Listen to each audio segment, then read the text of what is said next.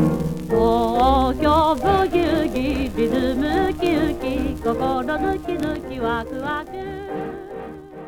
og velkommen til podcasten Samlerne. Mit navn er Christian Monggaard, og det er mig, der er kalif i det her lille rige af øh, mildt vanvid, som jeg plejer at kalde det, øh, med alle os samlere, der ikke kan styre os. Man kan måske allerede høre, der sidder en, også endnu en samler her lige over for mig, i hvert fald lige over for mig på Zoom. Som, mm-hmm. øh, og jeg, han har lige sendt en masse billeder til mig, som vi kommer til at snakke igennem lige om lidt, og... Øh, Det er sat med noget af en samling, så jeg glæder mig helt vildt, og jeg kan se, at der er også ting, jeg selv samler på, der er også ting, jeg ikke samler på, men som jeg gerne vil samle på. Så det skal nok blive en, en livlig og sjov snak, det er jeg helt overbevist om. Så jeg tænker, at inden jeg nu råder mig alt for meget ud i alt muligt andet, så vil jeg byde velkommen til ja, lytterne og andet afsnit i denne tredje, fjerde eller femte sæson af, af Samlerne. Jeg er faktisk lige, jeg har fuldstændig mistet overblikket over, hvor mange sæsoner jeg er nået frem nu, men jeg kan fortælle, at jeg forleden var inde og tjekke Øh, på SoundCloud, hvor jeg uploader øh, de her øh, afsnit, at øh, de seksogfyrre afsnit er blevet lyttet til i alt lidt over fyrre tusind gange. Så det er, og jeg kan se nogle af de afsnit, jeg har lavet, som er sådan nogle solocast, hvor det kun er mig, det er dem, der er folk, de lytter mindst til, så det er jo festligt, tak skal I have. Øh, men dem, hvor der så er gæster med, de bliver lyttet mest til, og det er sådan cirka tusind mennesker per, per afsnit, eller tusind øh, downloads, skråstreg, lytninger, aflyt, hvad fanden det nu end sidder per afsnit. Så det er jeg meget glad for, så I skal have alle jer, der sidder derude og lytter med. Tusind tak for det. Og så skal jeg byde velkommen til, til denne uges gæster. Det er Christoffer Leo Andersen. Velkommen til, Christoffer. Tak skal du have, Christian. Jeg har glædet mig virkelig meget til at være med. Altså virkelig, jeg synes, jeg kan godt lide det her koncept. Og jeg har også lyttet. Jeg er en af dem, der har lyttet til nogle af de tidligere afsnit øh, sådan løbende. Ja, det er dejligt at høre. Øhm, Christoffer, kan du ikke lige bare sådan starte med at fortælle lidt om dig selv? Jo, selvfølgelig. Øh, jamen, altså, jeg, jeg arbejder til hverdag på, på Troldspejlet, og har faktisk lige passeret de der ti år øh, med tilknytning til det kontor. Øh, så så der, bliver, der bliver nørdet lidt af hvert til hverdag. Det er alt mellem himmel og jord. Øh, spil, film, tegneserier, actionfigurer, øh, nogle gange brætspillen, der er også ellers. Det er vi ikke så gode til, men vi prøver. Og øh, det tror jeg bare sådan boostet, hvad jeg ellers normalt ville have brugt min fritid på. Det er så bare blevet fireogtyve timer i døgnet. Og, og jeg har det jo lidt på samme måde selv. Altså min, min, nu har jeg så siddet på Information i seksogtyve år og været anmelder. Jeg har faktisk tredive års jubilæum lige her om, øh, faktisk lige nu, tror jeg. tredive års jubilæum. Som, som, som kritiker anmelder. Jo, tak skal du have. Og, øh, og jeg er jo også kommet ind i det lidt på samme måde, altså kærligheden til det her, og har ikke nogen formel uddannelse som sådan, og har lært mig meget selv, og beskæftiger mig med det, jeg holder allermest af i hele verden. Så det er jo, vi er jo simpelthen så privilegerede, som vi næsten kan være. Ja, det, det må man sige. Altså det er virkelig, øh, altså som sagt, jeg tror, og det tænker jeg også, når jeg kigger på dig, vi, vi to havde jo nok gjort meget af det her, også selvom vi havde været revisor eller stået i en bager eller sådan noget. Vi har gjort det her alligevel, men, men der er et eller andet over det der med, at vi får lov til, som du siger, meget privilegeret at bruge vores, vores fulde tid på det, ikke? Og så får vi penge for det også, ikke? Det er jo... Det, det, gør du det, eller hvad? Det... Jeg var godt klar over, at Jakob, han var en slavepisker, men det der, det er alligevel for strengt. Nej. Øh... Ej, ja, men jeg, det er jo... Ja, det er, det er meget privilegeret, det er et job. Det, er, det, det skal man virkelig... Jeg priser mig meget lykkelig for det, og jeg har også alle de år, jeg har beskæftiget mig med det her ting, det var nok ikke meget mere end et halvt år mere, så må jeg finde noget andet at lave. Og så, så jeg tænker hele tiden sådan, jamen, jeg skal nyde det, mens det er. Jamen, altså prøv at høre, sådan har jeg haft det i tredive år. Altså jeg, jeg har det der imposter syndrome. Jeg sidder bare og venter på, at der er nogen, der finder ud af, at jeg ikke kan en skid, og så bliver jeg hældt ud på, på røv og albuer. Men så har jeg da i det mindste heldigvis haft de der tredive år. Og jeg må også sige, at når, nogle gange, når jeg sidder og, og, og jeg har sådan en, en tendens til nogle gange at, at blive ikke deprimeret, men, men sådan, du ved, sådan lidt defaitistisk, sådan lidt, øh, fat, jeg er lidt fatalistisk indstillet, også lidt hypokonter og sådan nogle ting, og det gør jo så, altså nogle gange, så, så ryger man ned i sådan et lille hul, hvor man sidder og tænker, at det hele er noget lort. Og så kigger jeg mig omkring på min samling, og så får jeg det godt igen, når jeg bliver mindet om, hvad det egentlig er, jeg laver til daglig, og så tænker jeg, hold kæft, hvor er du privilegeret at holde op med det der altså brokkeri, ikke? Altså selvfølgelig mm. kan man... Jeg har også haft en rigtig depression, og den slags kan også være alvorligt nok, men, men mere det der med, at man sådan, altså at man også en gang imellem bare lige husker på og priser lykkelig over, hvad man, at man rent faktisk laver noget, som, uh, som man holder af. Nå, nu skal vi ikke sidde her og pille alt for meget af vores egen navle, selvom det jo selvfølgelig også er en del af det, den her podcast går ud på, men, men Christoffer, en ting jeg har lagt mærke til, øh, når jeg har set Troldspejlet, og jeg er jo sådan en af dem, der har set Troldspejlet siden begyndelsen, Det er før, altså, jeg, jeg kan jo... Ja, præcis, ikke? Så, så men jeg er... det er det, jeg er jo så også... Jeg har jo rundet de halvtreds, ikke? Så, så jeg, jeg er tættere på alder med, med, med herr Stegelmann, end, end jeg er med dig, sikkert. Men... Men jeg har fulgt med næsten fra starten, tror jeg, og har set så de første afsnit, og er sådan en af dem, der sådan virkelig, altså hvor, hvor, hvor Jakob må tage en stor del af æret, skråstreg ansvaret for, at jeg er blevet, som jeg er blevet, fordi han mm. har været med til at opdrage mig sådan populærkulturelt. Øh, ja. det, den, anden, den anden, jeg kan sige det om, som også er en, en, en god ven i dag, det er Marvel Morten, som jo i fyrre år stod inde i Fantask og, og, og, og, og, og, og langede tegneserier over, over disken og sådan noget. Altså, han har fandme også ja. en del at være og, og skulle tage ansvaret, skråstreg æren for, kan man sige. Ikke? Helt klart, helt øh. klart. Jamen, jeg, jeg, det er sjovt, at du nævner det med alder og aldersforskel og sådan noget, fordi at de samme personer har haft den samme påvirkning på mig, men hvor jeg jo så først ligesom kommer til nogle år efter, men at de stadigvæk har den samme, altså de påvirker på samme måde, uanset om man var der, da det startede, eller ti år senere, eller, altså det, det er ret vildt, ikke? At de navne der, det er sådan nogle, der, der bare går igen. De, øh, jeg ved ikke, om de selv ved, hvor meget de har fået bygget op i andre, men det er i hvert fald imponerende. Virkelig. Altså, jeg tror, Jakob bliver nok mindet om det, når han tager ud og optræder og sådan noget. Op, altså, at han kan optræde på Copenhagen for eksempel, og så pludselig ja. så står der, øh, jeg ved ikke, hvor mange tusind mennesker og, og tiljubler ham som, som kong Jakob, ikke? øhm, og Morten, ja. han har jo, han oplever jo lidt det samme, når han er ude på, øh, på øh, hvad enten det er, ja, altså Sci-Fi Con i Randers, eller øh, øh, øh, hvad hedder det... Øh, øh, øh, Copenhagen Comics, eller, eller Art Bubble, eller et eller andet den stil, ikke? Øhm, Lige præcis. Ja, men jeg, jeg har selv, øh, altså selv taget hjem fra skole og siddet i sofaen og hængt ud øh, foran Troldspejlet og selv stået nede i øh, Fantask. Og l- nogle gange bare sådan faked, at jeg bladrede i tegneserier, jeg ikke overhovedet kunne finde ud af at læse, men simpelthen bare for at lytte med på, hvad Mar- Marvel Morten han snakkede om øh, med andre. Og da jeg fandt ud af, at, at den der Marvel, øh, du ved, klubben, den, altså den, som Marvel øh, Morten bestyrede i bladene, da jeg fandt ud af, at ham, der skrev de ting, også var ham, der stod inde i butikken. Altså, det, det var som om, at det hele det sådan faldt på plads for min, min lille børnehjerne. Altså, det var meget smukt. Og, og, jeg, og jeg elsker at stå og lytte til samtaler, jeg ikke forstod noget af, bare for ligesom at, at prøve at være lidt tættere på, på det, jeg gerne vil være en del af. Det var, mm. det var fantastisk. Gode tider.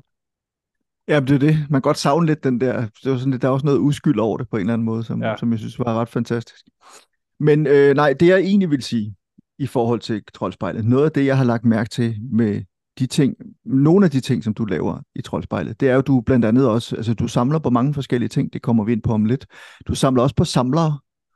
Ja. Øh, du tager ja. ud og besøger samlere, og, og, og, og, og jeg må sige, at for satan, der er nogle vilde typer imellem. Øh, jeg har jo ja. så også haft nogle af dem med, ikke nødvendigvis dem, du har været ude at tale med, men altså nogle, nogle vilde typer med i, det her, i, i, i den her podcast, men Men prøv lige at fortælle lidt om det der med at tage ud og møde andre samlere, altså, fordi jeg, jeg kan jo mærke, bare lige for at gøre det hurtigt færdigt i forhold til mig selv, at jeg kan mærke, at jeg synes, det er fantastisk at sidde og snakke med dig, jeg synes, det er en stor gave at få lov til at snakke med andre samlere, øh, også dig og alle, hvem der nu ellers måtte være af, af samlere derude, altså, det giver mig virkelig meget, jeg synes, det er sådan det der, man, man, man, man er en del af sådan et, et broder- og søsterskab, øh, som ligesom går på tværs af alt muligt, hvad enten det er religion, eller landegrænser, eller køn, eller alder, eller hvad pokker det nu må ja. være, politiske overbevisninger.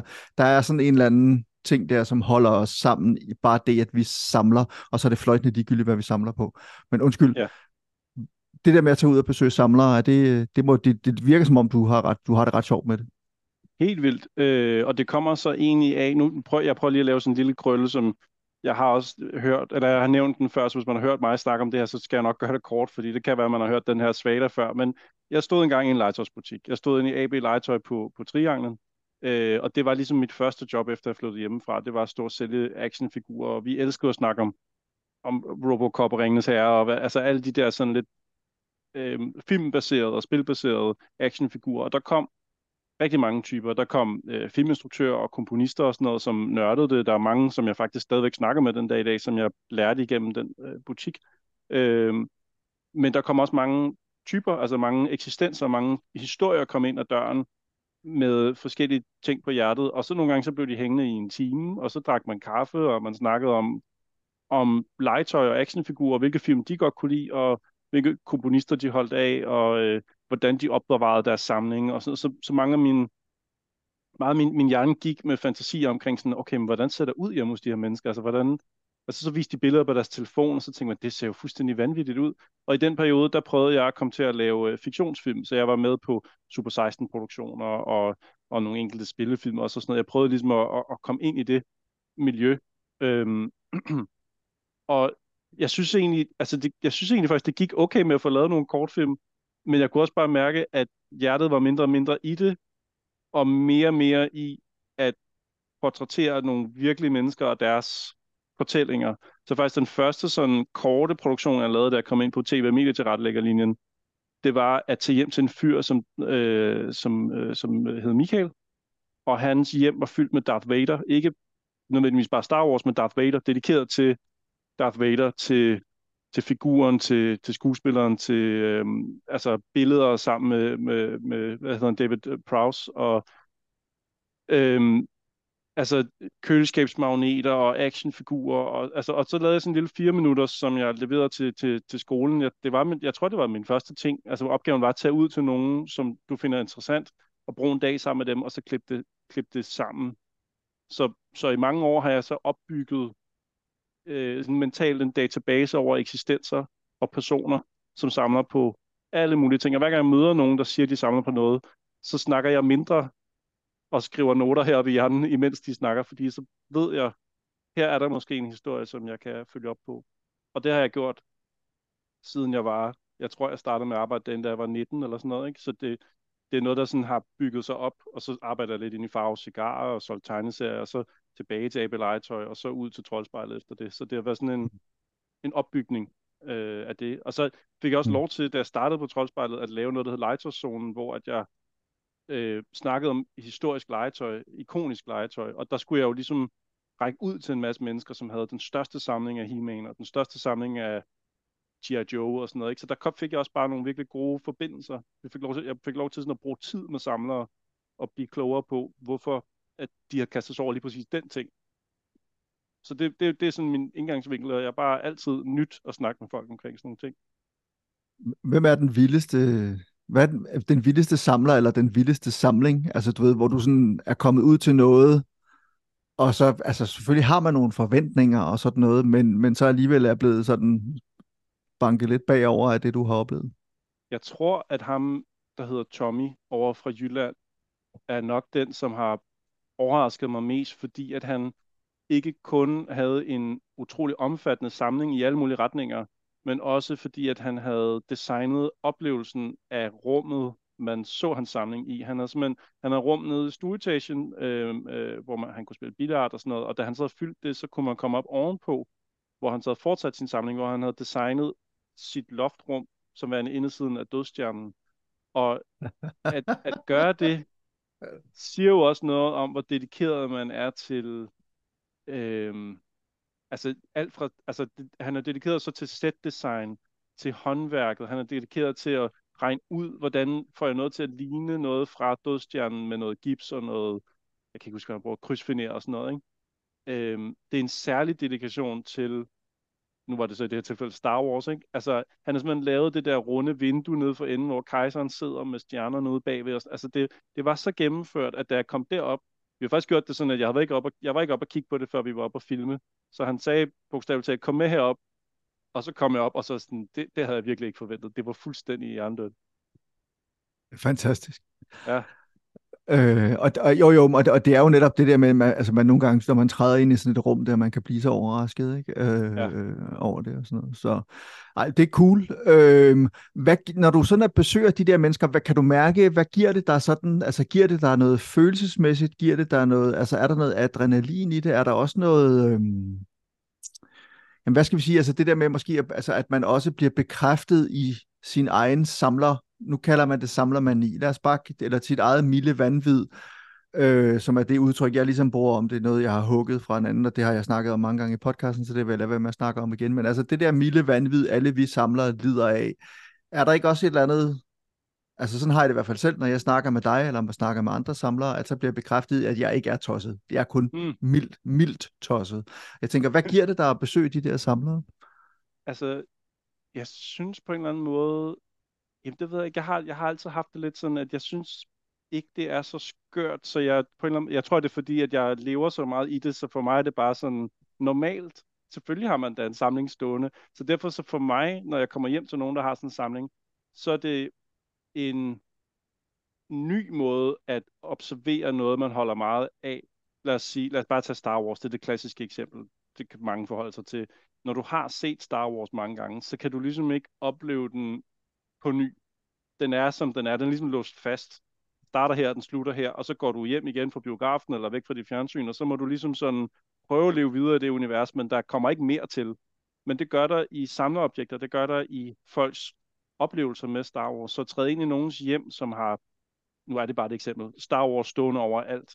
Så se en statue af en figur eller en et replika af et våben, og man kan tage det op og dreje det rundt, og man kan sige, nå for fanden, det vidste faktisk ikke, at, at, at Han Solos blaster havde den her på den her side, eller øj, den er tung, og det, det giver noget stoflighed, og det giver mig en fornyet lyst til at gå hjem og, og opleve de samme universer en gang til. Jeg får lyst til at se Jurassic Park igen, jeg får lyst til at se øh, Tilbage til fremtiden igen, ikke? Altså bare ved at blive mindet om, hvor fantastisk det var første gang, man så det der hoverboard i Tilbage til fremtiden to, altså den der magi, der var over det.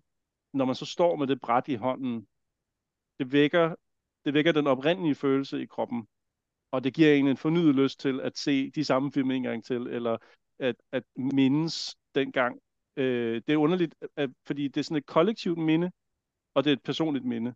Man har det personlige minde om, hvor, hvornår, hvor var man henne, og hvor gammel var man, og sådan noget, men man har sådan et kollektivt minde om, vi har sådan fælles hukommelse om, sådan, hvor var det vildt dengang, at... Øh, og det synes jeg, at sådan nogle samlinger repræsenterer. Det er det, man træder ind i. Der, der er sådan en særlig kælet for en kurateret oplevelse af øh, nogle universer, som vi er fælles om at holde af. Det, det, det synes jeg er helt vildt. Og så er det faktisk en, på en eller anden måde lidt ligegyldigt, om det er D V D-film eller actionfigurer, eller frimærker for den sags skyld. Det kunne det jo også være. Altså, men bare det, at nogen har været så investeret i det her, interesserer mig. Mm. Og, og, og...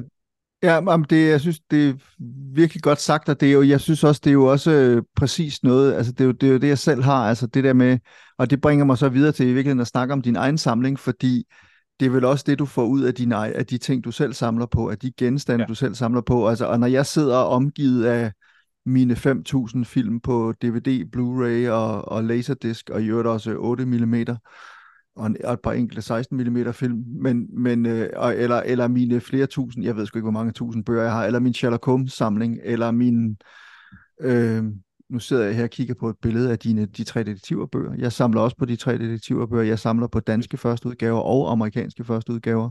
Og de, står, ja, de står i sådan en gammel øh, engelsk drejereol, en hundrede år gammel drejereol. Jeg har lidt stående lige bag ved mig her. Den er fyldt med... Øh, med de tre detektiverbøger. I øvrigt også nu er jeg begyndt at samle på norske, de tre detektiverbøger, men det er fordi, de er så utrolig flotte, faktisk. Nå, dem ved jeg ikke, hvordan det ser ud. Ja, men øh, øjeblik.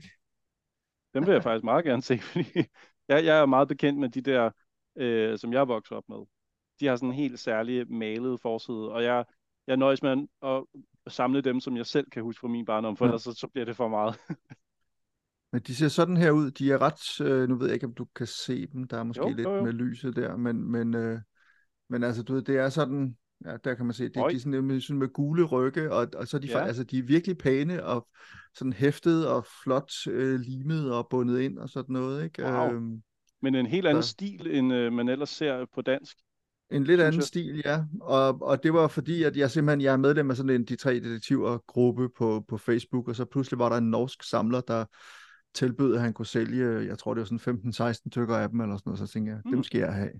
Fantastisk. Og så pludselig samler jeg på norske de tre detektiverbøger også. Og det er sådan mange samlinger starter, ikke? Det første, det første spadestik er altid sådan lidt farligt, fordi man ved godt, hvor man så ender hen, ikke? Så bliver det sådan en completionist-tanke nogle gange, hvor sådan, jamen, nu har jeg jo femten, men jeg har ikke tres.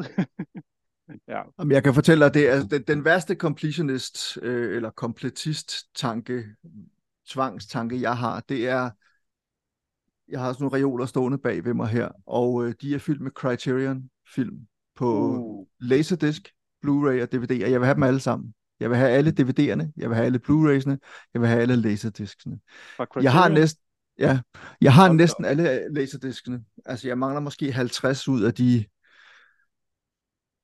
ja, fire til fem hundrede, hvor meget det nu var, de nåede at sende ud, eller sådan noget. Så jeg har virkelig mange af dem. Men alene det... på D V D og Blu-ray har de vel passeret, er det ikke omkring, jo de har jo i hvert fald passeret tusind, det var Godzilla, ikke? Så de må være op omkring femten hundrede nu eller sådan noget? Nej, de nærmer sig de tolv hundrede, tror jeg det er. tolv hundrede, okay. Ja, det er noget af den stil. Måske er de lige noget over tolv hundrede, men jeg køber alt det nye, der kommer på, på øh, Blu-ray. Ja. Og så vil jeg gerne, og, og så mangler jeg stadig en masse af deres D V D'er og sådan noget. Der købte jeg en del også dengang, men, men jeg har, altså det har altid været en, en dyr fornøjelse at købe Criterion. Det er blevet lidt billigere i dag. Det, og det bliver jo ikke billigere af, at de ikke er til at få fat i. Altså når først for eksempel, der er nogen, der er væk væk, så er de jo dyre. Ja, det er rigtigt, så begynder de at blive dyre, men D V D'erne er faktisk til at få fat i nu, fordi folk sælger dem brugt, og, og ofte har de ikke engang pakket dem ud og kigget på dem og sådan noget. Så det, er sådan, det, det kan man godt være heldig at, at finde en del af og sådan noget på. Men det er måske fordelen. Det er måske fordelen ved, at mange af deres film er sådan, øh, hvad hedder det, acquired taste, altså at, øh, at nogen køber, fordi der står Criterion, så tager de den hjem, så står den to år og samler støv, og så tænker man, hmm, jeg får måske aldrig ja. set den her sort-hvide øh, mesterværk, men jeg får bare ikke set den, og så kan man sælge den videre.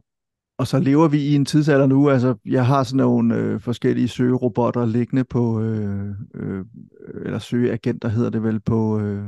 på Den Blå Avis blandt andet, og, og der er virkelig mange, der skaffer sig af med deres D V D- og Blu-ray-samlinger mm. i øjeblikket, ikke? Altså, helt, og det betyder altså, der for sådan nogle... mange af de film, jeg ja. har støvet sammen her i løbet af sommerferien, det har været enten været gratis eller fire kroner stykket for film, altså i min optik noget, som jeg mangler at få set. Enten noget, jeg har hørt om i lang tid, eller noget, jeg aldrig har hørt om før, men, men når vi er nede på sådan noget gratis, skråstreg fire kroner, Så, øh, så kan jeg godt være med. ja, jamen præcis. Altså, sådan har jeg det også lidt, ikke? Og, og, og jeg, måske nogle gange, så kan jeg få de der Criterion D V D'er til en halvtredser stykket, eller sådan noget, hvor de normalt ville have kostet øh, en to, tre, fire hundrede kroner, eller et eller andet, når de ja. endelig var importeret til Danmark dengang, ikke? Præcis. Øhm, nå, men øh, lad os lige nu, det var så øh, de tre detektiver, altså dem, det, det er så det primært, siger du, det, det er dem, du sådan har læst og har, har haft en, en fornøjelse med. Uh, ja, ligesom jeg tror faktisk, at mine oprindelige samlerting har været Anders And og Kumbani og, og, og skønlitterære bøger. Øh, de tre detektiver, gåsehud og sådan, sådan, nogle, sådan nogle bogserier, hvor man simpelthen bare kunne nærmest købe en uendelighed af det, ikke? Altså, øh, men også Batman-hæfter og Spider-Man-hæfter og sådan noget. Altså jeg har virkelig tidligt i livet nyt det der med at indeksere og, og finde ud af, hvilket man mangler og hvordan man kunne opsøge det. Alle de der ting. Øh, nørdt mig ned i sådan nogle universer, og jeg har været utrolig heldig i min opvækst med at kunne få fat i tingene. For eksempel Anders And og Kompagni, der var en ven af familien, som arbejdede for trykkeriet. Så hver gang man mødte ham, så fik man en bærepose fyldt med, jeg har lyst til at sige, altså tredive Anders And blade, tyve til tredive blade af gangen med legetøjet, som så kom hjem og blev indekseret på hylder. Så jeg havde omkring ti år komplet af Anders And og Kompagni, fordi at det bare ligesom opstod, altså det kom ind, ikke? Øh, og, og det fodrer ligesom min lyst til at, at, at, at samle. Øhm. Det der med at indeksere, altså organisere og registrere sin samling, er det noget, du stadig gør? Så? Altså sådan fuldstændig uhyrligt meget. Altså som i, okay. at jeg, jeg bruger næsten nogle gange mere tid på at indeksere, end at nyde. Men det er fordi, jeg, jeg, synes, det, jeg synes, det er en nydelse i sig selv. Jamen præcis, det er nemlig en, og det er det, ikke-samlere faktisk har svært ved at forstå nogle gange, fordi det er en meget stor del af nydelsen og fornøjelsen ved at samle, det er at registrere den, og organisere den, og lave ja. lister over, hvad man mangler og ikke mangler, og alle de der ting. Altså... Ja, ja, ja, jeg ved godt, jeg har aldrig troet, jeg skulle sige det her som ung, men sådan noget som Excel-ark og sådan noget, altså det, jeg har virkelig med alderen fundet ud af, hvor fantastisk det er. Altså.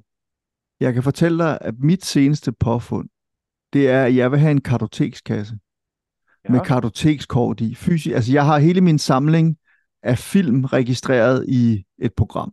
Så der okay. ved jeg, hvad jeg har, og jeg scanner stregkoderne. Hver gang jeg får en ny film ind, så scanner jeg stregkoden, og ja. så ryger det direkte ind, så jeg har styr på det, fordi jeg har, så jeg har fem tusind, og så derfor, altså, jeg har brug for at vide, hvad jeg har, når jeg går ud og køber, og sådan noget, så jeg ikke ja. hele tiden kommer ja. til at købe det. Samme, det samme her. Jeg har ikke, jeg har ikke helt, ja. jeg tror, vi er oppe omkring tre tusind fordelt over V H S, D V D og Blu-ray. Øh, og det, jeg, jeg måtte simpelthen give op på en app på et tidspunkt. Jeg havde også en app til at scanne med, men den gjorde min telefon så tung, så nu har jeg prøvet at rykke over i Excel, og det er jeg heller ikke helt glad for. Det kan jeg, jeg skal have, måske skal jeg have et tip af dig, hvad for et program du bruger. Øh, jeg bruger det, det der hedder bare... Collectors med sæt til sidst. Øh, ja. Prøv at tjekke det ud. Altså, og de har også til tegneserier, de har til bøger og sådan noget. Jeg overvejer faktisk at investere i bogdelen af den også.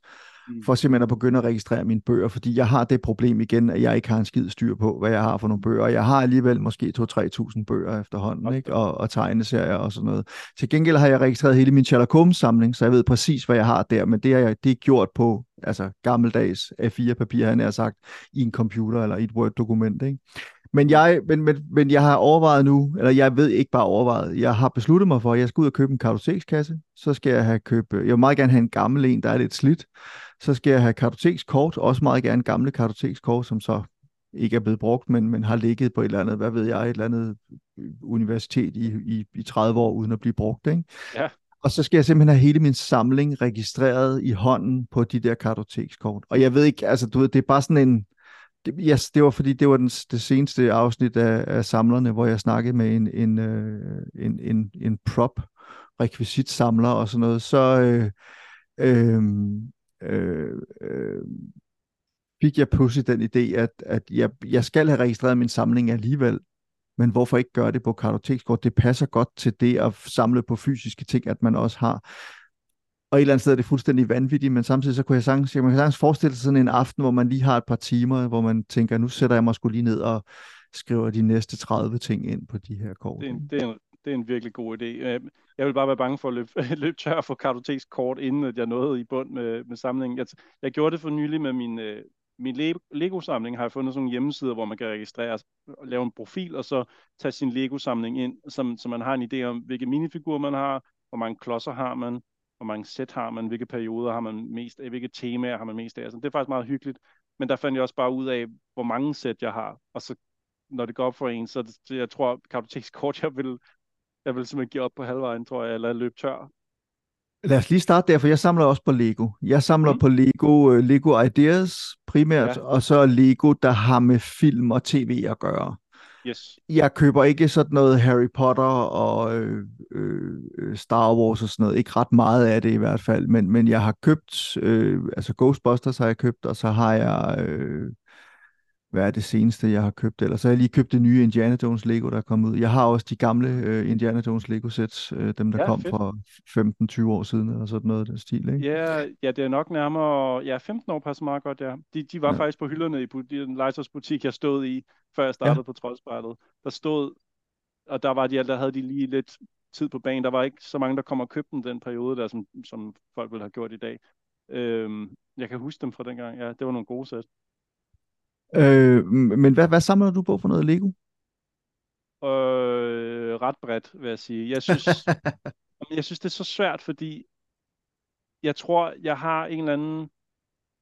Jeg har sådan en tommelfingerregel, der hedder, at hvis det minder mig om noget, øh, jeg holder af, skråstreg, at det ser sjovt ud at bygge, og har en eller anden form for sådan...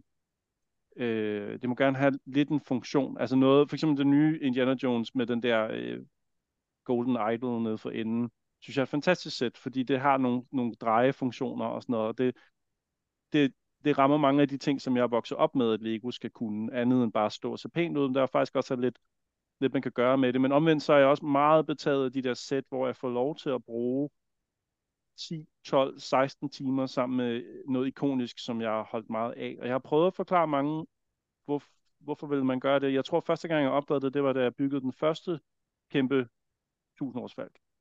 Altså den, der kom for, for mange år siden. Der tog jeg til Odense og hentede den øh, hos en fyr, der arbejder. Jeg var ude på hans arbejdsplads i en onsdag eftermiddag. Han solgte den for sytten hundrede kroner, og hans kone synes, at den stod fyldt og samlede støv. Og så fragtede jeg den hjem igen med toget, øh, for, altså for mange, mange år siden. Det er jo nok tolv tretten år siden. Og byggede den, og der fandt jeg ud af, hvor meget, hvor, hvor forbundet man bliver med et design ved at sidde og bruge tid med hver eneste detalje på et design. Så man har altid set tusindårsfalken suse forbi en, og man ved, hvor meget man holder af det design, men det er altså noget andet at sidde med det uafbrudt i meget lang tid. Man opdager nogle helt andre ting, og man bliver, man bliver jeg synes, det er mærkeligt at sige, forbundet med det, men jeg synes på en eller anden måde, der opstår sådan en synergi mellem byggeren og, og designet. Man lærer at sætte pris på det på en anden måde, end bare at kigge på det og sige i en bog, sådan, om det ser pænt ud. Øh, og det kan jeg godt lide ved Lego. Det er det, der får mig til for eksempel at at købe, øh, her ved siden af mig, der står Star Destroyeren og den nye tusindårsfalk, og jeg har også opmagasineret øh, Titanic og Home Alone-huset, og øh, ja, den der ridderborg, de også lavede her sidste år. Øh, lidt, lidt for meget, måske lige overkanten. Jeg har også DeLorean herinde, som jeg skal have bygget. Og øh, ja, jamen det, ja, der er for meget. Jeg har passeret to hundrede et eller andet sæt, to hundrede og tredive sæt, eller sådan noget, tror jeg, der er, øh, i alt. Og det fylder. Det fylder. Jeg prøver at gemme æskerne, jeg prøver at gemme manualer, jeg prøver at, øh, op, op, op, du ved, dele det op i pæne poser, hvor der står, hvad det er på, sådan, så det kan blive pakket ordentligt ned, og det fylder alt for meget. Altså, jeg kan slet ikke følge med heller, de sender for meget ud også efterhånden, jo. Det, det går så stærkt jo. Øhm, men det er svært at sige præcis, hvad det er, jeg samler. Ja, ja. Nej, nej, men altså, det, jeg, jeg tænker også det der, øh, altså det, for mig er der også noget meget meditativt i det, altså når, når jeg er stresset og sådan noget, nu, nu må jeg så indrømme, jeg har ikke så skide meget plads til at, at, at sidde og samle Lego for tiden, fordi min samling, jeg samler jo blandt andet også på skrivemaskiner, jeg har lige fundet ud af, jeg har, ikke fordi jeg har vildt mange, jeg har syv, ikke? Men altså det, det fylder det også, jo, det, det fylder. De, de fylder pænt meget, sådan nogle skrivemaskiner, og gamle filmkameraer og sådan nogle ting, så det vil sige, du ved, det er sådan lige pludselig, så, så er det sådan, hvad skal stå frem, hvad skal ikke stå frem og sådan noget, så jeg har købt mm. en fandens masse sæt, som så ikke er pakket ud af de der Lego-sæt, ikke? Ja. Øh, og som så står og, og, og venter på, på et eller andet tidspunkt, forhåbentlig at kunne blive udstillet og sådan noget, men, men der er noget meditativt i for mig, når jeg har været stresset, eller har, bare har trængt til at zone lidt ud og sådan noget, og så ja. sidde og samle sådan et sæt der og bruge nogle timer. Øh, altså nogle gange, så kan man sidde en hel dag og samle et helt sæt, og andre gange, så bruger man nogle timer om dagen. Ikke? Ja, jamen jeg, jeg så faktisk engang en dokumentar om øh, tilblivelsen af et afsnit af South Park, hvor øh, Matt Stone og Trey Parker lukker en ind. Jeg tror, de lavede et afsnit om ugen eller sådan noget dengang, hvor det var på sit højeste. Og øh, der skal de nærmest sådan få ideen om mandagen og aflevere afsnit om fredagen. Og, sådan, og, og de, de er meget presset, meget stresset. Og der er den ene af dem, jeg kan desværre ikke huske, hvem af dem, men den ene af skaberne har øh, hylder bag sit skrivebord i den dokumentar, hvor han simpelthen nogle gange bare lukker døren, og så lidt som om han var i en butik, så tager han en æske ned, øh, som han har til gode, og så åbner han den, og så, så fortæller manualen ham, hvad han, hvad han skal gøre, så han i den proces ikke skal tage stilling til noget. Der er ikke nogen, der, der, der kræver af ham, at han finder på noget. Der er til gengæld nogen, der fortæller ham, nu skal du gøre det her, nu skal du gøre det her. Og det er stadig en kreativ proces, du når stadig i mål med noget, som føles rart, men han skal ikke, han skal ikke fortælle Lego-sættet, hvordan tingene skal hænge sammen. Den fortæller ham noget den anden vej, og det på den måde kan være enormt rart, hvis man er stresset og presset. Og, og da jeg så det, så tænkte jeg, nå ja, det er jo forklaringen, det er jo derfor, at man nyder så meget klokken otte om aftenen, de åbner sådan en æske, og have dem stående til en regnværsdag, så man kan tage dem ned og åbne sådan en, og så bare koble af. Det er så fedt. Nogle gange så sidder jeg og kigger på de der videoer af Lego-samlere på, på YouTube, som har sådan nogle, så har de et Lego-rum, mm. eller måske en hel Lego-etage nede i kælderen, ikke? Ja, og, og hvor man går ned, så har de bygget en hel by op, og, og der er bare det hele og sådan noget, og det, det er altså ret vildt. Der bliver man lidt misundelig, ikke? Det, vil, det ja, ville man gerne have. Ja. Ja. Altså generelt på plads. Jeg, jeg tror, det, det er noget, det jeg er mest misundelig på, det er samlere, der har plads, altså som, som har dedikeret rum til det. Jeg, Jeg bor med min familie i en lejlighed, og det, det hele er jo bare altså, skuffer og plastikkasser, og altså, det bliver man nødt til. Øh, drømmen er jo en eller anden dag at have en, en gård ude på landet, hvor man har en hel længe, man kan dedikere til arkademaskiner og gamle C R T-fjernsyn og sådan noget, ikke? Men det er det er der bare ikke til lige nu, som det er. Men øh, må ikke det kommer en dag, det håber jeg. Altså nu bor jeg på en gammel gård ude på landet, øh, men jeg har dog ikke så meget plads, at, altså, men, men jeg har en del plads, øh, men, mm. men ja, man vokser også, altså... Prøv at høre, problemet her jo, samlingen vokser jo stadigvæk, ikke? Altså... Ja, det må du ikke sige, Christian. Det, du må, du må... Samling... Min samling stopper vel her i morgen, ikke? Og så om ti år, når jeg bor et eller andet sted, så er det den samling, jeg flytter ind. Er det ikke rigtigt? Så, jo, præcis, præcis. Det er sådan der. Du, du kommer slet ikke til at fylde det der op med... Ej, men det er også... Altså, jeg har ikke mulighed for at dedikere en hel længe til det, men, men det er også... Min drøm er jo at have mit eget personlige museum. Mm. Altså, hvor man simpelthen udstiller alle de ting, altså stiller dem frem, så man selv kan gå og nyde dem. Men der er også, altså jeg har også det der med min samling. Jeg vil gerne være omgivet af min samling. Jeg vil gerne mm. være omgivet af mine ting, fordi de, det inspirerer mig utrolig meget at, at, yeah. at have min samling i nærheden. Jeg ved ikke, hvordan, om du også har det på samme måde. Jamen, bruger du ikke også din samling til, altså jeg ved i hvert fald, at jeg meget aktivt har fat i min samling rigtig meget, fordi at jeg skal bruge det til at komme i tanker om ting, eller få idéer til, øh, nu, for eksempel nu skulle jeg ind på kontoret her den anden dag, og have En, en særlig type af genre med, som vi skal til at lave en special om på Troldspejlet. Og Jakob havde øh, spurgt bredt ud på kontoret, er der nogen, der har bud, er der nogen, der har idéer, og vi sad og tømte vores hoveder for, for titler. Og, men da jeg så kom hjem til min samling og kiggede op fysisk på, hvad var der egentlig, hvad har jeg set, så kunne jeg jo tage ti femten film mere ned fra hylden og tage med ind på kontoret og stille foran ham, og han tog sig til hovedet og sagde, nej, vi har ikke brug for, vi har jo allerede så mange men der opstår bare flere idéer af at have det fysisk, og han blev nærmest helt frustreret, altså på en glad måde, over at, at der lige pludselig dumpede flere titler ned, men dem kunne jeg simpelthen ikke vride ud af hjernen, hvis ikke at jeg havde det sådan, jeg kunne tage det ned og vende og dreje, og så, åh oh, ja, det er rigtigt, ja. Peter Cushing i uh, Shockwaves, det er jo også en øh, ja, ja, zombie-film, og så, altså. Jamen præcis. Nå, men det, det er du fuldstændig ret i. Altså både det der med at kigge på tingene, også kigge på plakater, eller kigge på gamle billeder, eller, eller øh, et minifigurer, eller udstilling. Altså, vi har sådan et skab, et udstillingsskab også med en masse forskellige ting i, og sådan noget. Jeg synes, det er enormt inspirerende at gå rundt og kigge på, og kigge på de ting, jeg har hængende på væggen, og sådan noget. Også fordi jeg sådan, så føler man, som man kommer med lidt, så jeg har nogle billeder af Hitchcock hængende, eller et billede af Stanley Kubrick, eller et eller andet, du ved. Altså, det er også sådan lidt, der, der man bliver sådan lidt inspireret af at, at, at kigge på de der mennesker der, og, og tænke på, hvad de opnåede, og hvad de formåede, og man føler også lidt nogle gange, når man øh, har nogle gamle bøger, eller øh, et eller andet med en autograf på, eller et eller andet, altså, du ved, man kommer lidt tættere på den der kreative, kunstneriske proces, og så bilder jeg mig ind, at det smitter af på en eller anden måde, ikke? Fordi jeg på nogen måde er, er, er lige så, overhovedet er lige så genial som Hitchcock, eller eller Kubrick, men bare den der fornemmelse af, at der er et eller andet, der sådan, der rører ved en, eller at, at man er, man er lige lidt tættere på, end man var for to minutter siden, ikke? Det er rigtigt, ja. Men, men filmplakater, vil jeg sige, det var en af de ting, jeg startede en gang, og som jeg ret hurtigt efter et par år måtte indse, at det, den må jeg simpelthen lukke igen. Jeg kan ikke gå mere ned ad den vej der.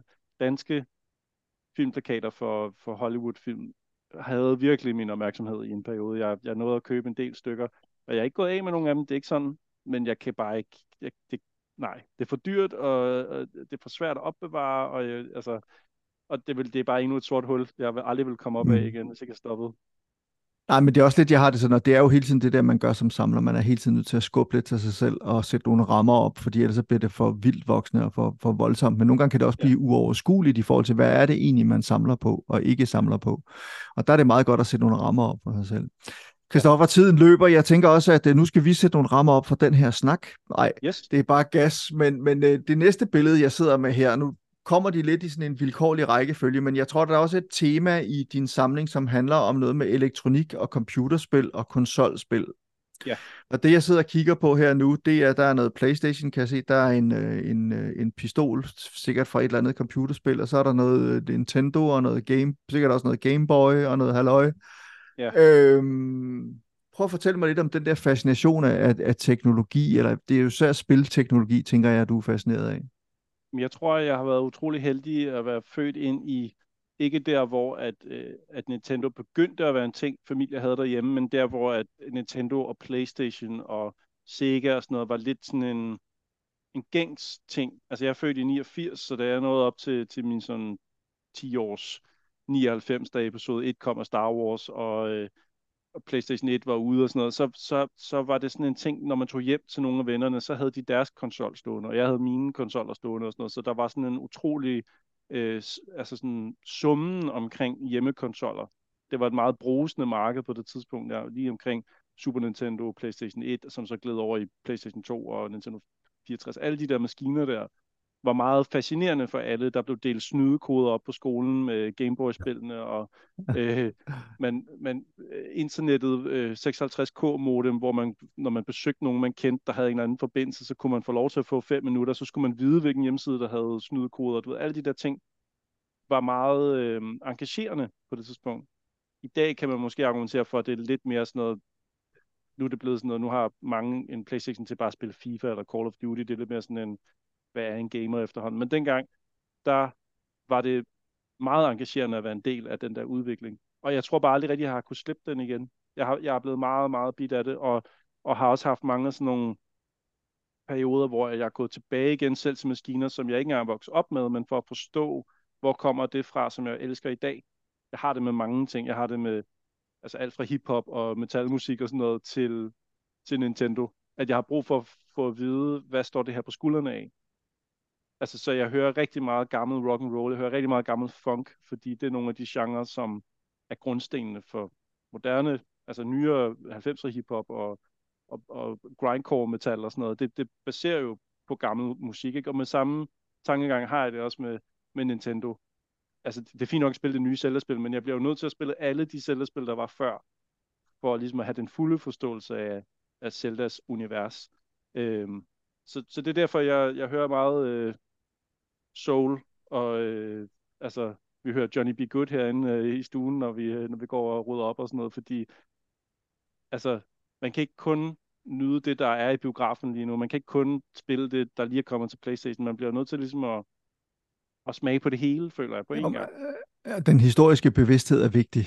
Sådan har jeg det også lidt, og, og, jeg, og jeg synes, og det er også noget, jeg har, har snakket med andre samlere om her i podcasten, altså det der med, at man, når man samler, så jo jo, altså det handler også om jagten, og det handler om at få fat i nogle bestemte ting, og stille dem op på hylden, og så skulle sidde og kigge på dem, og, og, og nogle gange også bare om at vide, at man har dem stående et eller andet sted, men mm.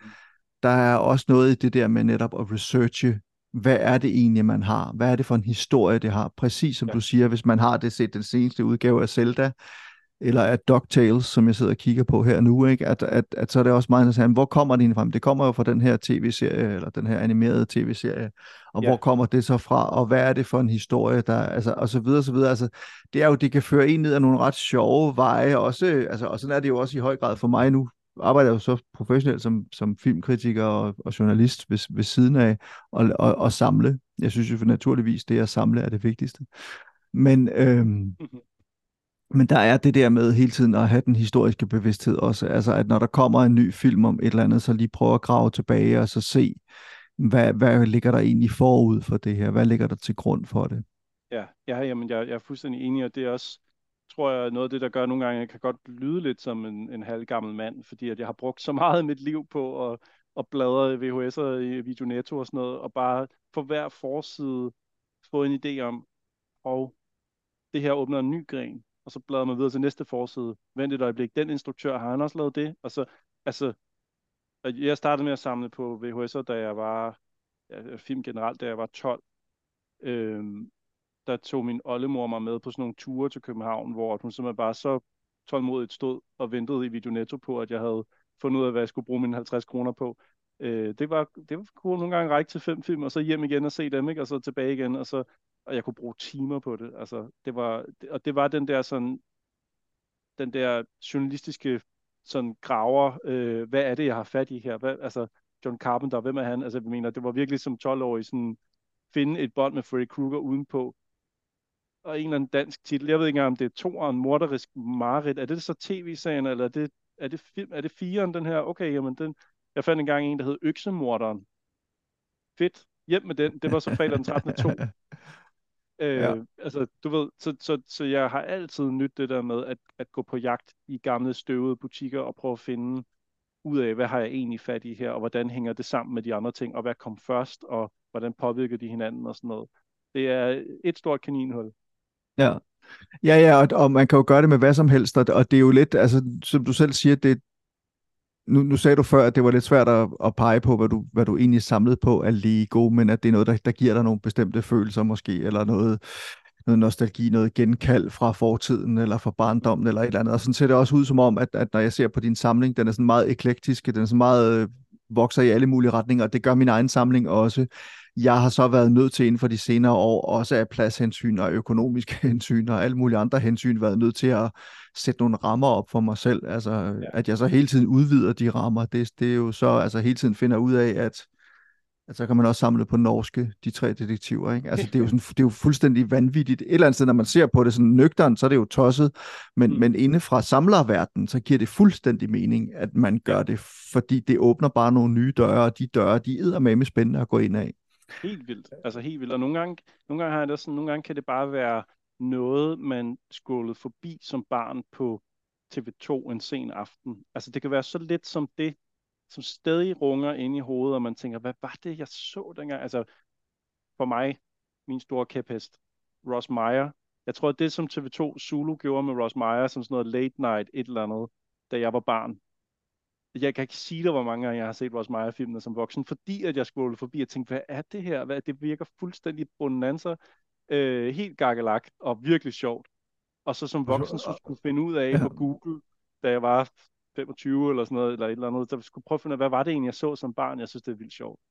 Altså, og hvis man ikke ved, hvem Ross Meyer er, så er det jo, det er jo nærmest manden, der opfandt Playboy Channel, eller i hvert fald den der måde at, at fotografere kvinder på, og det, det, hans film er jo sådan nogle ret, ofte ret voldelige, sådan nogle hævnfantasier. Ja, det, øh, det, det er all men, over the place, ja. Det er, nogle gange så ja. Er det jo øh, sang og glade dage, og andre gange så er det meget voldsomme øh, trekantsdrama, øh, chubang. Øh, ja. Og så er det kvinder med meget store bryster. Det er det, ja. Ja. Det, det, det er ligesom jeg det, der er hans... Boxset med op ja. På, jeg havde det boxset med op på Filmskolen, som mange sikkert kender. Hvis man kender Ross Meyer, så er der sådan et klassisk boxset.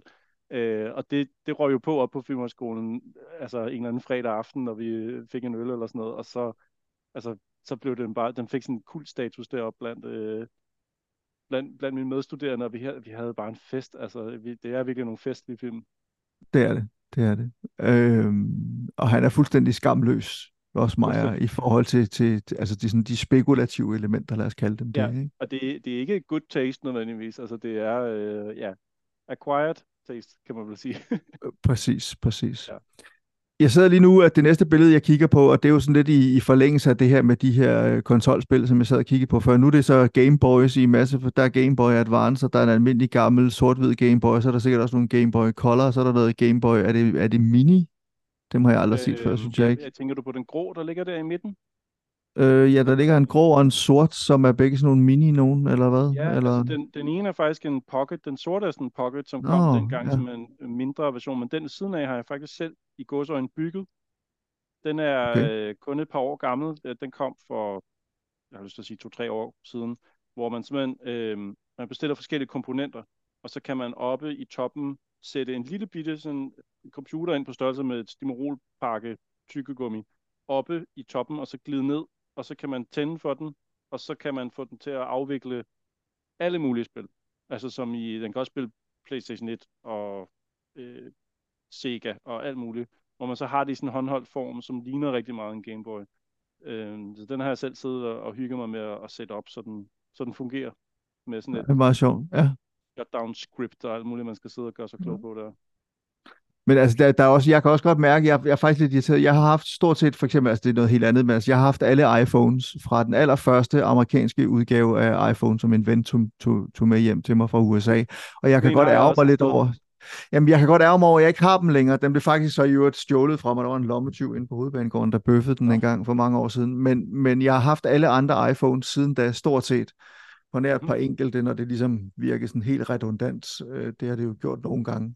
Men jeg kan da godt ærge mig lidt over, at jeg ikke har dem stadigvæk, og ja. Ikke har mine tidligere iPods og, og, og, og sådan noget. Det har jeg så også nogle enkelte af dem. Men igen, altså der er, der er jo et eller andet fascinerende i det der, øh, hvordan teknologi udvikler sig og sådan noget. Jeg tænker også, det er lidt det, altså, når, du har, når du har sådan en kasse her, altså, så kan man jo virkelig sammenligne, altså at se, hvor meget det udvikler sig fra den næste, fra den ene udgave til den næste og sådan noget. Jeg, ja. er, er, er der også noget fascination i det, den udvikling, ja. Der sker? Meget, meget. Jeg har, det har også altid været fascineret. Det er sjovt, du nævner den første iPhone. Jeg, jeg kan huske, det var i første G gymnasiet, der fandt jeg en fyr, som var kommet hjem fra U S A med sådan en, og købte iPhone et af ham, og så selv sad på mit teenageværelse og jailbreakede den, så jeg kunne bruge den her i Danmark. Øh, og den har jeg stadigvæk. Jeg har desværre knust skærmen, så jeg ved ikke, hvor interessant den er mere, men jeg har den liggende. Netop også fordi, at jeg var meget interesseret i den her helt nye mulighed, altså den nye teknologi. Og så har jeg heller ikke kunne gå af med den igen, fordi at jeg, jeg synes at den er ret fed at, at beholde. Den er ind i en eller anden skuffe et sted, fordi ja, man kunne have solgt den engang, men hvorfor det? Det er federe at have den på en eller anden måde. Det er totalt nonsens jo, at man vil have sådan noget liggende, men det er bare fedt på en eller anden måde. Jeg kan godt lide den udvikling. Det er også derfor, jeg har så mange Game Boys liggende og, og gamle controller, og, altså fordi jeg kan godt lide de der spring, som det tager igennem historien. Ja, men, men det er helt rigtigt. Jeg sad også, øh, altså der var jeg så noget ældre. Øh, jeg har været, øh, hvad fanden har jeg været?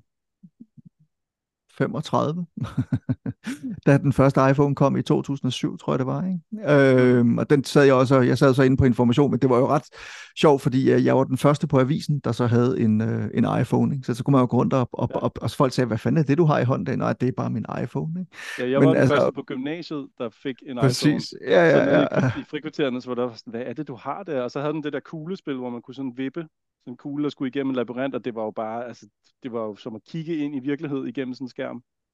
Jamen præcis, og det, og det var sådan, øh, altså, det, det, det den kunne, den telefon, og den der, og det, og, den, og det der er interessant ved det, er jo, Det kan godt være, at deres skærme er blevet meget bedre, og, og, og de, altså, de kan selvfølgelig, de er blevet meget mere avancerede og alt muligt andet, men, men, men det der touch interface og alt det der, det fejl, det var jo perfekt fra starten. Altså det virkede yep. jo virkelig. Yep. Og det var jo en revolution.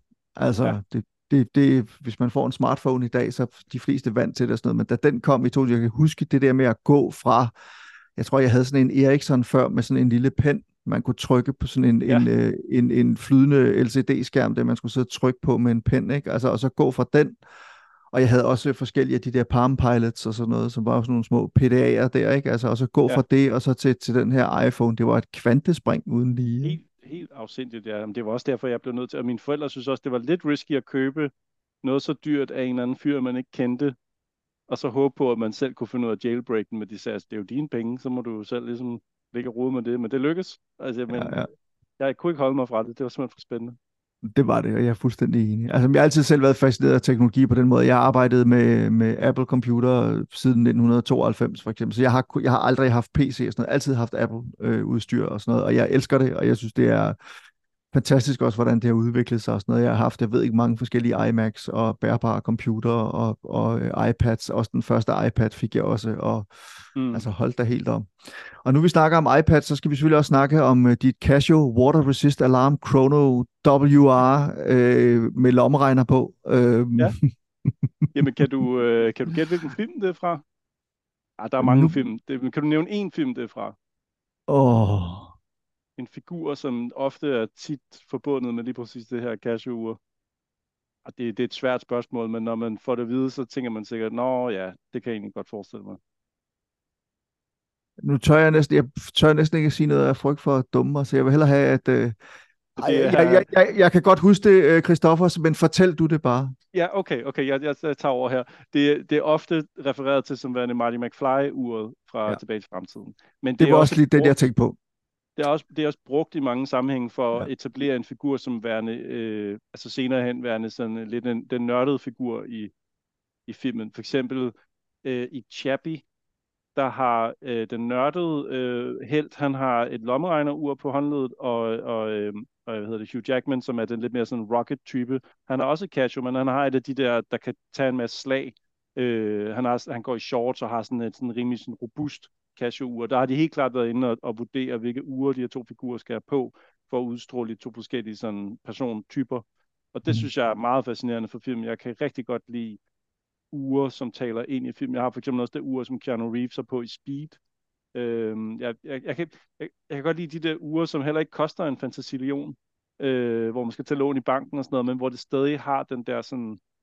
den der historie. Jeg løb ind i en, i en, en fyr den anden dag, en jeg, jeg har kendt i mange år, der hedder Kim, og han har uret fra Predator, det ur, som Arnold Schwarzenegger har på, hvor han fortæller mig, at det kan ligge i en skuffe i et halvt år, og stadig køre på den solenergi, som det har fået, inden du lagde det ned i skuffen. Så det er simpelthen en gangersave på seks måneder, bare fra, fra solenergi, så ligger det i en skuffe i total mørke, og så kører det bare stadig videre. Og sådan nogle små historier, Arnie-uret, altså, jeg, jeg, jeg smelter, når jeg hører sådan noget, jeg synes, det er så fedt.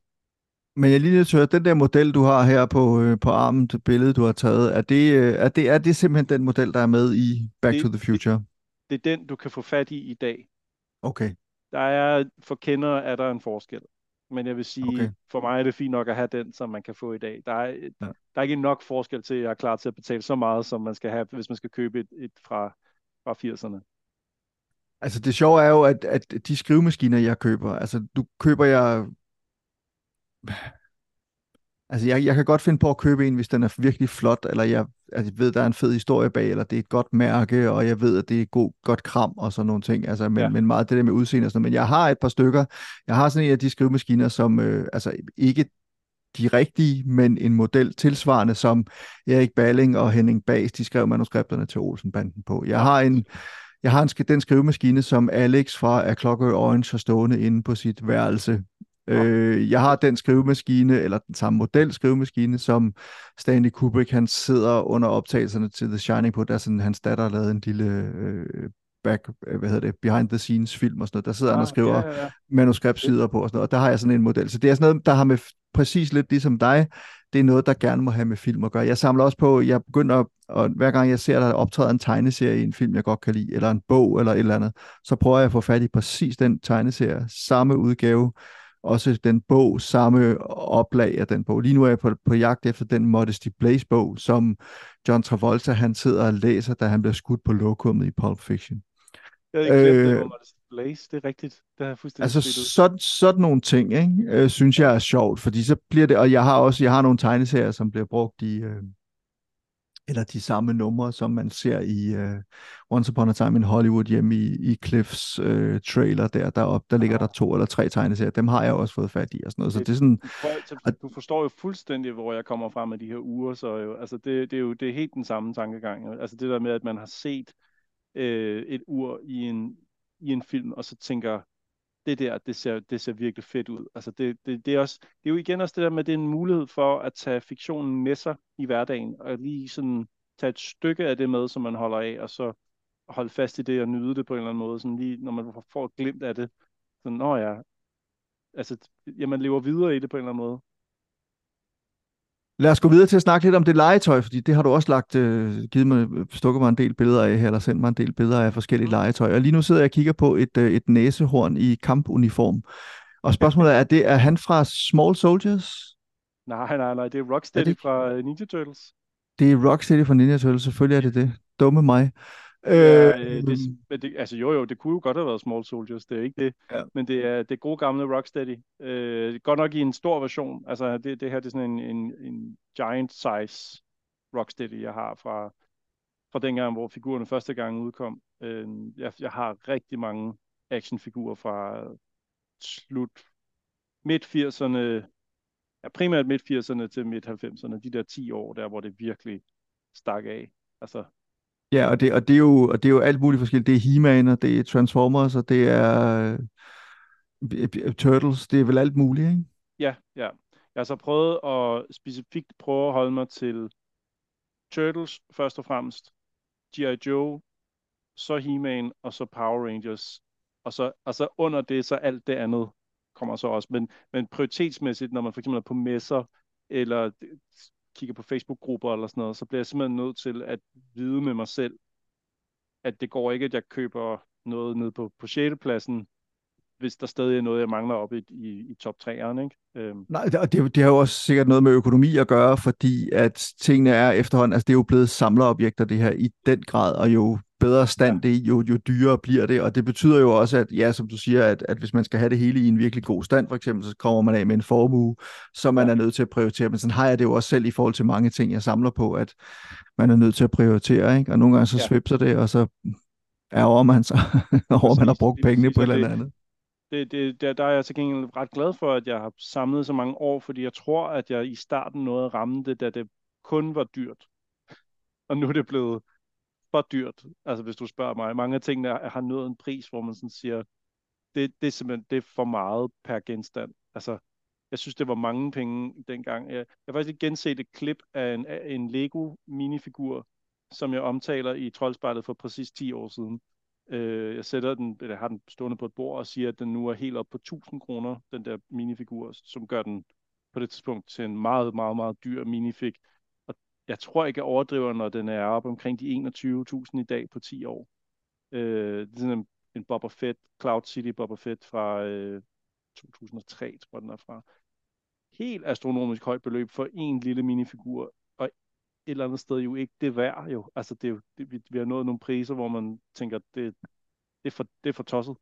Men, men der er også et eller andet, det er også noget, jeg har, øh, min gode ven Morten Lykkegaard og jeg, vi har haft et, et, et par, øh, vi, vi planlægger et nyt podcast-afsnit også, hvor vi sidder og brokker os over øh, den måde, som samler verden.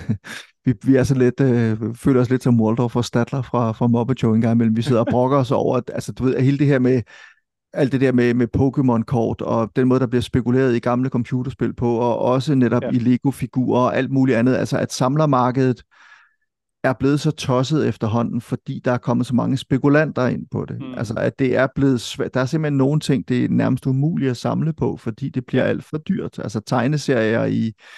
Altså, det der folk, der slapper tegneserier, altså pakker dem ind i plastik, eller og gør det samme i øvrigt. Nu, nu, nu sidder jeg for eksempel her og kigger på, du har sådan fire Teenage Mutant Ninja Turtles-figurer. Mm. Altså, de fire, de fire øh, hovedpersoner der, som så er øh, stadig med... Øh, I, i plastikker med, med, med, med, med papbagstykker og sådan noget, ikke? Og ser ud til at være i en god stand og sådan noget. Det er sikkert sådan nogen, man kunne sende ind til et gradingfirma, hvis man ville, og så få pakket i ekstra meget plastik, og så bliver de endnu mere værd og sådan noget. Og der er sådan et eller andet, altså personligt, folk må skulle gøre, hvad de vil, også hvis de betragter det som investeringsobjekter og sådan noget, men der er også sådan en, en måde at monetisere tingene på, som jeg synes bliver sådan lidt voldsomt nogle gange, når jeg ser ja. på samlermarkedet. Det der. Jeg ved ikke, hvordan du selv har det med det. Jo, men det, det, men det er også fordi, at nu taler jeg ud fra den måde, jeg selv samler på. Jeg samler ting ind i min samling, og det er usandsynligt sjældent, at jeg sælger noget ud af min samling. øh, altså, sådan sådan har jeg det også. Det er sådan en ratio to hundrede til en eller sådan noget, ikke? Altså minimum. Altså det er virkelig, og det er tit, at så, så får man en eller anden, altså lad os sige, man får en eller anden skuttersæske ind fyldt med noget, og man tænker, nej, hvor er der mange fede ting, og så er der selvfølgelig de her fem ting, dem kan jeg jo godt gå af med. Der er ikke nogen grund til, at jeg har, har det liggende. Jeg behøver det, nogle andre kan få glæde af det, eller det er der sikkert nogle penge værd, eller sådan noget. Men så faktisk at få det solgt, det er jeg rigtig dårligt til. Der er et eller andet over det, altså, altså det, er ikke, det er ikke, fordi det handler om besværet ved det, eller at jeg ikke har lyst til at få de penge, eller... Men et eller andet sted, så er der sådan lidt, jamen, jeg er, jeg er ikke, I'm not in it for the, hvad hedder det, resale. Jeg, jeg, jeg, det, for mig, der er det at finde tingene, der er det interessante. Så får jeg sjældent lige taget mig sammen til at, altså, jo, selvfølgelig, hvis der er nogen, der siger, at den mangler jeg virkelig, og jeg så ved, at jeg har en af dem, og det, altså, jo, jo, selvfølgelig, så er jeg klar til at hjælpe andre, det er ikke, fordi jeg vil hårde det, men, men at, at købe noget for bare at sælge det, eller sådan noget, det, det... Nej, jamen, jeg har det på præcis... Ja, jamen jeg har det på præcis samme måde, og jeg synes også, altså netop, hvis, hvis, hvis man har en god ven, eller and, man møder en anden samler, som mangler et eller andet, man har en ekstra i sin samling, jamen så hjælper man selvfølgelig alt det, man kan. Altså, mm. i, for nu i endnu for, for et hundrede og syttende gang i podcasten at citere den amerikanske sherlockianer og, og kæmpe samler John Bennett Shaw, som sagde, hvis man har et eksemplar af et eller andet, så praler man, har man to, så deler man. Øhm, og det synes jeg er en virkelig god filosofi, ikke? Og det er jo, det er jo pral på den, den positive og byggelige måde, kan man sige, men, men, men du har fuldstændig ret i det der med, jeg kan heller ikke finde ud af at sælge ud af det, og nogle gange så synes jeg også bare, det er rart at have to eksemplarer af en bog, eller to eksemplarer af en film, eller et eller andet, og selvom at det giver ingen mening. Altså det, det, er sådan, det er sådan helt åndssvagt, men et eller andet sted, så er det sådan, det gør mig tryg, at jeg ja. ved, at hvis den her, den går i stykker, så har jeg en til. Men er det ikke også mærkeligt, hvordan man nogle gange kan gå ud og, og, og købe en dyr fire K Blu-ray af en eller anden film, men så fordi, at man købte D V D'en dengang man var enogtyve, og øh, det var en regnværsdag, og man kan huske, hvor den stod henne i butikken, at så har man ikke lyst til at gå af med D V D'en. Hvor, hvorfor hænger det? Det giver jo ingen mening jo. Det er fuldstændig åndssvagt, så kom dog af med den D V D, når du har den fede Blu-ray, men det, det, det har jeg også svært ved. Jeg ved ikke hvorfor. Så ender den med at stå der på V H S og D V D og Blu-ray.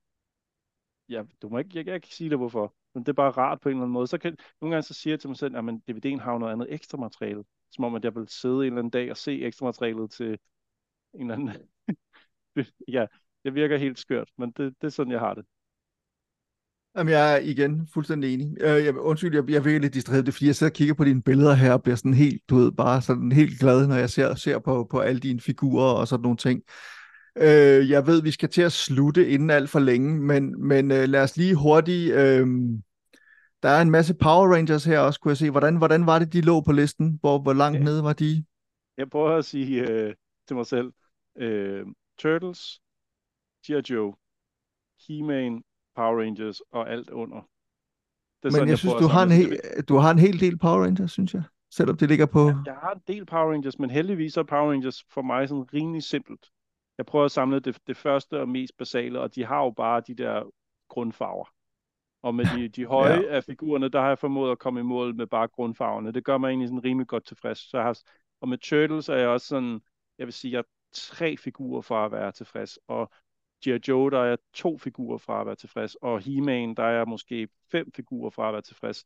Jeg prøver også at sætte nogle rammer for mig selv, som ikke hedder, at jeg skal have alt for enhver pris, men jeg skal have de figurer, som, øh, som betyder noget for mig, og designsmæssigt resonerer med mig.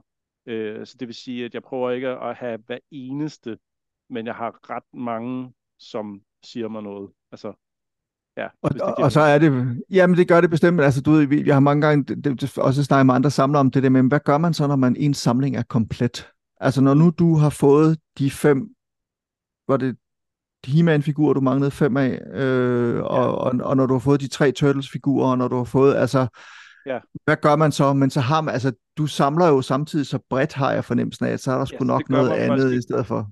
Ja. Det gør mig faktisk ikke så meget, fordi hvis nu det eneste, jeg gjorde, det var at samle Turtles og intet andet, og jeg så ligesom kunne lukke den. Det ville jo selvfølgelig være lidt ærgerligt, fordi så kunne man sidde der og ærge sig over, at man var færdig. Men i og med, at, at det ville faktisk først bare give mig noget mere ro til at samle på film og øh, alle de andre ting. Altså, så ville bare økonomisk også, og du alle de andre ting, så ville der være lidt mere sådan, så kunne jeg øh, fokusere mit samleri. Måske lidt.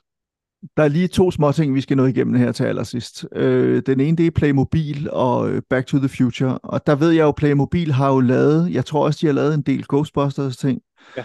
Øh, Playmobil, og de har lavet nogle virkelig fede ting. Og jeg skal lige sige, jeg har styret mig. Jeg har været så tæt på at trykke på køb-knappen, været ude på nettet og bare bestille hele lortet på en gang og bruge en yes. formue på det, og jeg har ikke gjort det endnu. Nej. Kan det anbefales? Øh, ja, jeg synes faktisk, øh, for jeg har jo i lang tid holdt mig fra Playmobil, fordi at øh, igen fokuserer lidt på Lego, ikke? Men når de så begynder at lave de her ting, det er rigtigt, hvad du nævner, de har også lavet A-Team, de har også lavet Knight Rider, de har lavet øh, Star Trek. Øh, hvor, er det, hvor er det forfærdeligt, altså. Jeg ved ikke, om du er, er du en Star Trek-mand, fordi hvis du ser den Enterprise, de har lavet i Playmobil, så er der ikke nogen vej tilbage. Lad være med at google det. Det, skal, det er ikke godt for nogen. Den er så hjernedødt stor. Altså, den er, er, det, er det ikke den, er det den Johan Albrechtsen, han har købt? Det tror jeg, han har den. Det kunne meget vel være. Altså, jo, ja, det kunne jeg forestille mig. Han vil være sådan en, ja. Der køber den. Den er stor og meget dyr. Øhm, jeg synes faktisk, Playmobil har fået gjort nogle gode ting her. Det er ikke fordi, det skal være koblet op på en eller anden film, man er vokset op med, men det er sgu bare ret hyggeligt, og det er, det er jo virkelig godt legetøj. Jeg tror til gengæld, hvis jeg skulle springe en over, så ville jeg nok ikke købe Aston Martin, øh, James Bond, Playmobil-bilen. Øh, den er simpelthen den er i underkanten af detaljer. Den er simpelthen den er lidt undervældende, og det der med at købe James Bond som Playmobil-figur, han ligner sådan set bare en dude med et jakkesæt på. Den er lidt svær sådan at oversætte til Playmobil, og der, den, den strander lidt. Den, øh, den kan jeg godt ærge mig lidt over, men, men hele Back to the Future-linjen, øh, jeg er ret sikker på, at jeg har dem alle sammen, bortset fra den der øh, truck, han får den sorte Toyota-truck, tror jeg det er. Den har jeg mm. ikke købt, fordi der har jeg også følelsen af, at det er jo bare en bil. Altså, ja, ja. Ret. Øh, hvis jeg købte den og stillede den frem, så ville folk sige, du har en bil stående. Ja, det har jeg. Det er den der fra Tilbage til Fremtiden. Alle de andre sæt har jeg købt, fordi de, de skriger Tilbage til Fremtiden, ja. Og de er fede. De er virkelig Jamen, gennemført. Jeg, jeg bliver jo også nødt til det. Det er jo også bare et spørgsmål om tid til, at jeg, før jeg får dem købt. Jeg burde, man burde næsten tage en tur til Tyskland, ikke? Jeg kunne forestille mig, at de er øh, billigere at købe dernede. Ja. Tag, tag traileren bag på bilen, og så øh, ja. ned og købe øh, Playmobil. Det er en god idé. Jeg har faktisk jeg har lidt øje med dem på, på Price Runner. Der har været perioder, hvis ikke faktisk stadigvæk, så har de været rigtig billige. Det var som om, at de havde en, en, en normal startpris, og så tror jeg måske til sidst, de ikke rigtig kunne komme af med dem, så der dumpede de priserne på mange af de der Tilbage til Fremtiden sæt. Øh, måske det er værd at tjekke op på dem igen, Christian. Det kan være, at de...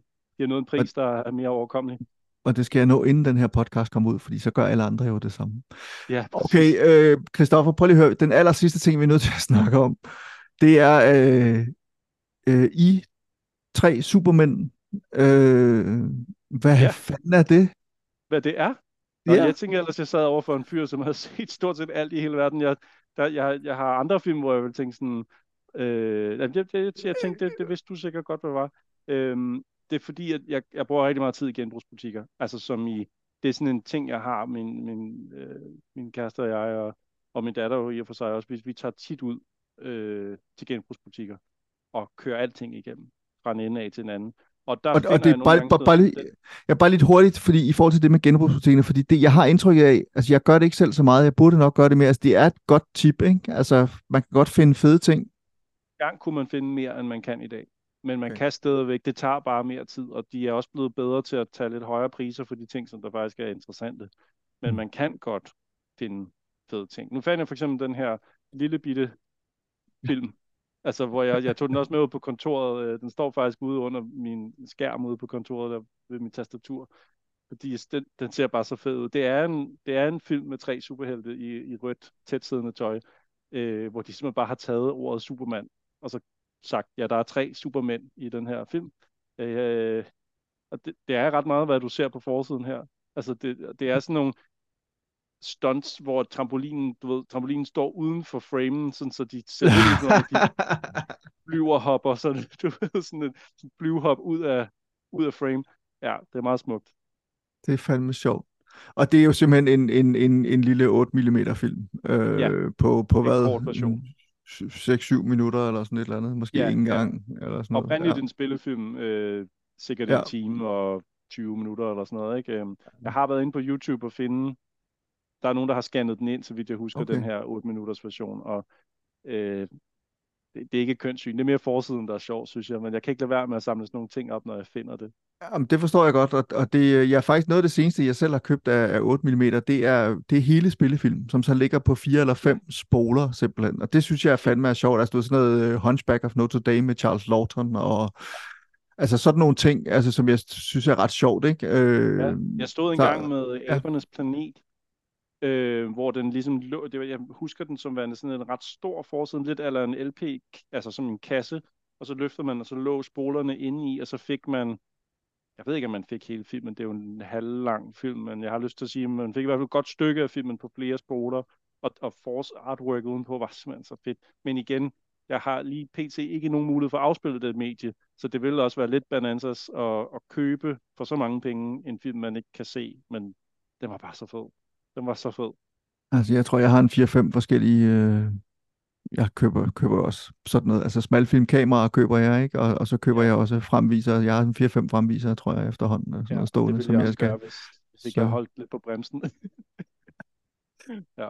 Prøv at høre, Christoffer, det lyder lidt som om, at vi kunne blive ved uendeligt. Vi er nødt til at stoppe nu. Øhm, jeg tænker simpelthen, at vi skal om et år eller sådan noget, halvandet måske, så skal vi mødes igen. Og øh, enten hjemme hos mig eller hjemme hos dig, og så skal vi ja. have den her snak en gang til at sidde og, og kigge nogle ting igennem. Det ville være mega hyggeligt, det er jeg totalt frisk på. Og vi må også lige øh, sige hej til hinanden, når vi mødes til en eller anden pressevisning en dag, lige snakke ja, ud, inden filmen starter. Øh, om ikke andet, så hvis du er til en kop kaffe eller sådan noget en dag, så må vi jo mødes og udveksle ting. Jeg har faktisk også, det fik vi ikke engang snart, men jeg har jo altså, bunker af film liggende her ved siden af mig, som jeg har samlet op i løbet af sommerferien, som jeg ja. skal få set snarligt. Og jeg tænkte, hvis vi mangler noget at snakke om, så skulle vi jo snakke om det. Det må vi gøre en anden gang. Det gør vi simpelthen næste gang, så snakker vi om film blandt andet også. Og, øh, og i det hele taget også det der med netop, altså hvor, hvor, hvor køber man tingene hen, og hvordan samler man, og, og sådan noget. Det, det, vi har snakket om meget af det i dag, men vi, vi kan jo blive ved. Ja. Øh, men det synes jeg kunne være en, en, en stor fornøjelse at gøre igen. Øh, Christoffer Leo Andersen, det var en, en, en stor fornøjelse at have dig med i, i Samlerne. Tusind tak, fordi du ville være med. Være med. Jeg, jeg nød virkelig at være med, Christian. Det var en fornøjelse. Jeg har glædet mig meget til det, som sagt. Det var virkelig, virkelig godt. Det er jeg meget, meget glad for at høre. Og så vil jeg også øh, sige tusind tak til, til alle jer derude, der sidder og lytter med. Og så tillader jeg mig lige at komme med en lille reklame her til sidst. Jeg er i øjeblikket ved at crowdfunde en ny bog om øh, den amerikansk fødte britiske filminstruktør Terry Gilliam, tidligere medlem af Monty Python. Han er nu toogfirs år gammel og kæmper for at få lov til at lave sit næste filmprojekt, og, og han har simpelthen sagt ja til at medvirke i den her bog. Forstået på den måde, at jeg har fået lov til at interviewe ham en enkelt gang, og jeg håber, jeg kan få lov til at interviewe ham igen øh, til bogen. Og så ellers så bliver det sådan en, en, en filmkritisk gennemgang af, af, hvad han har lavet helt tilbage fra Monty Python-tiden og så, og så frem til nu. Øh, og så med interviewbider fra ham. Jeg har også interviewet ham før i løbet af, af hans karriere. Øh, har mødt ham en, faktisk en del gange rundt omkring i verden, og han har haft ny film at promovere. Og derudover så prøver jeg at få fat i en, en lang række mennesker, som han arbejder sammen med, og, og blandt andet har hans øh, faste filmpotograf fra og med, tror jeg nok, øh, Fear and Loathing i Las Vegas, Nicola Pecorini hedder han, en italiener, der bor i England. Ham har jeg fået fat i, han vil gerne være med i bogen. Michael Palin har sagt ja til at, at, at, at være med i bogen. Han er med i flere af Gilliams film, og de kender jo selvfølgelig også hinanden tilbage fra Monty Python-årene. Jeg øh, har, lagt, har lavet en crowdfunding-kampagne på, på den platform, der hedder kickstarter punktum com, og der kan man gå ind og søge på Terry Gilliam eller på mit navn, Christian Monggaard, og så finder man den her kampagne, og så kan man gå ind og donere, hvis man skulle have lyst til det. Jeg skal lige sige, at det beløb, jeg har, øh, har sat, øh, som jeg gerne ville samle ind, som var femogtyve tusind, det er jeg nået op på. Men jo flere penge, jo bedre. Øh, ikke fordi de går i min egen lomme, men de går simpelthen bare til at lave så flot en bog som overhovedet muligt. Og med denne lille reklame, reklame for at gå ind på kickstarter punktum com, søge på enten Monggaard eller på Gilliam, så vil jeg sige tak, fordi I lyttede med, og vi hører snart ved igen.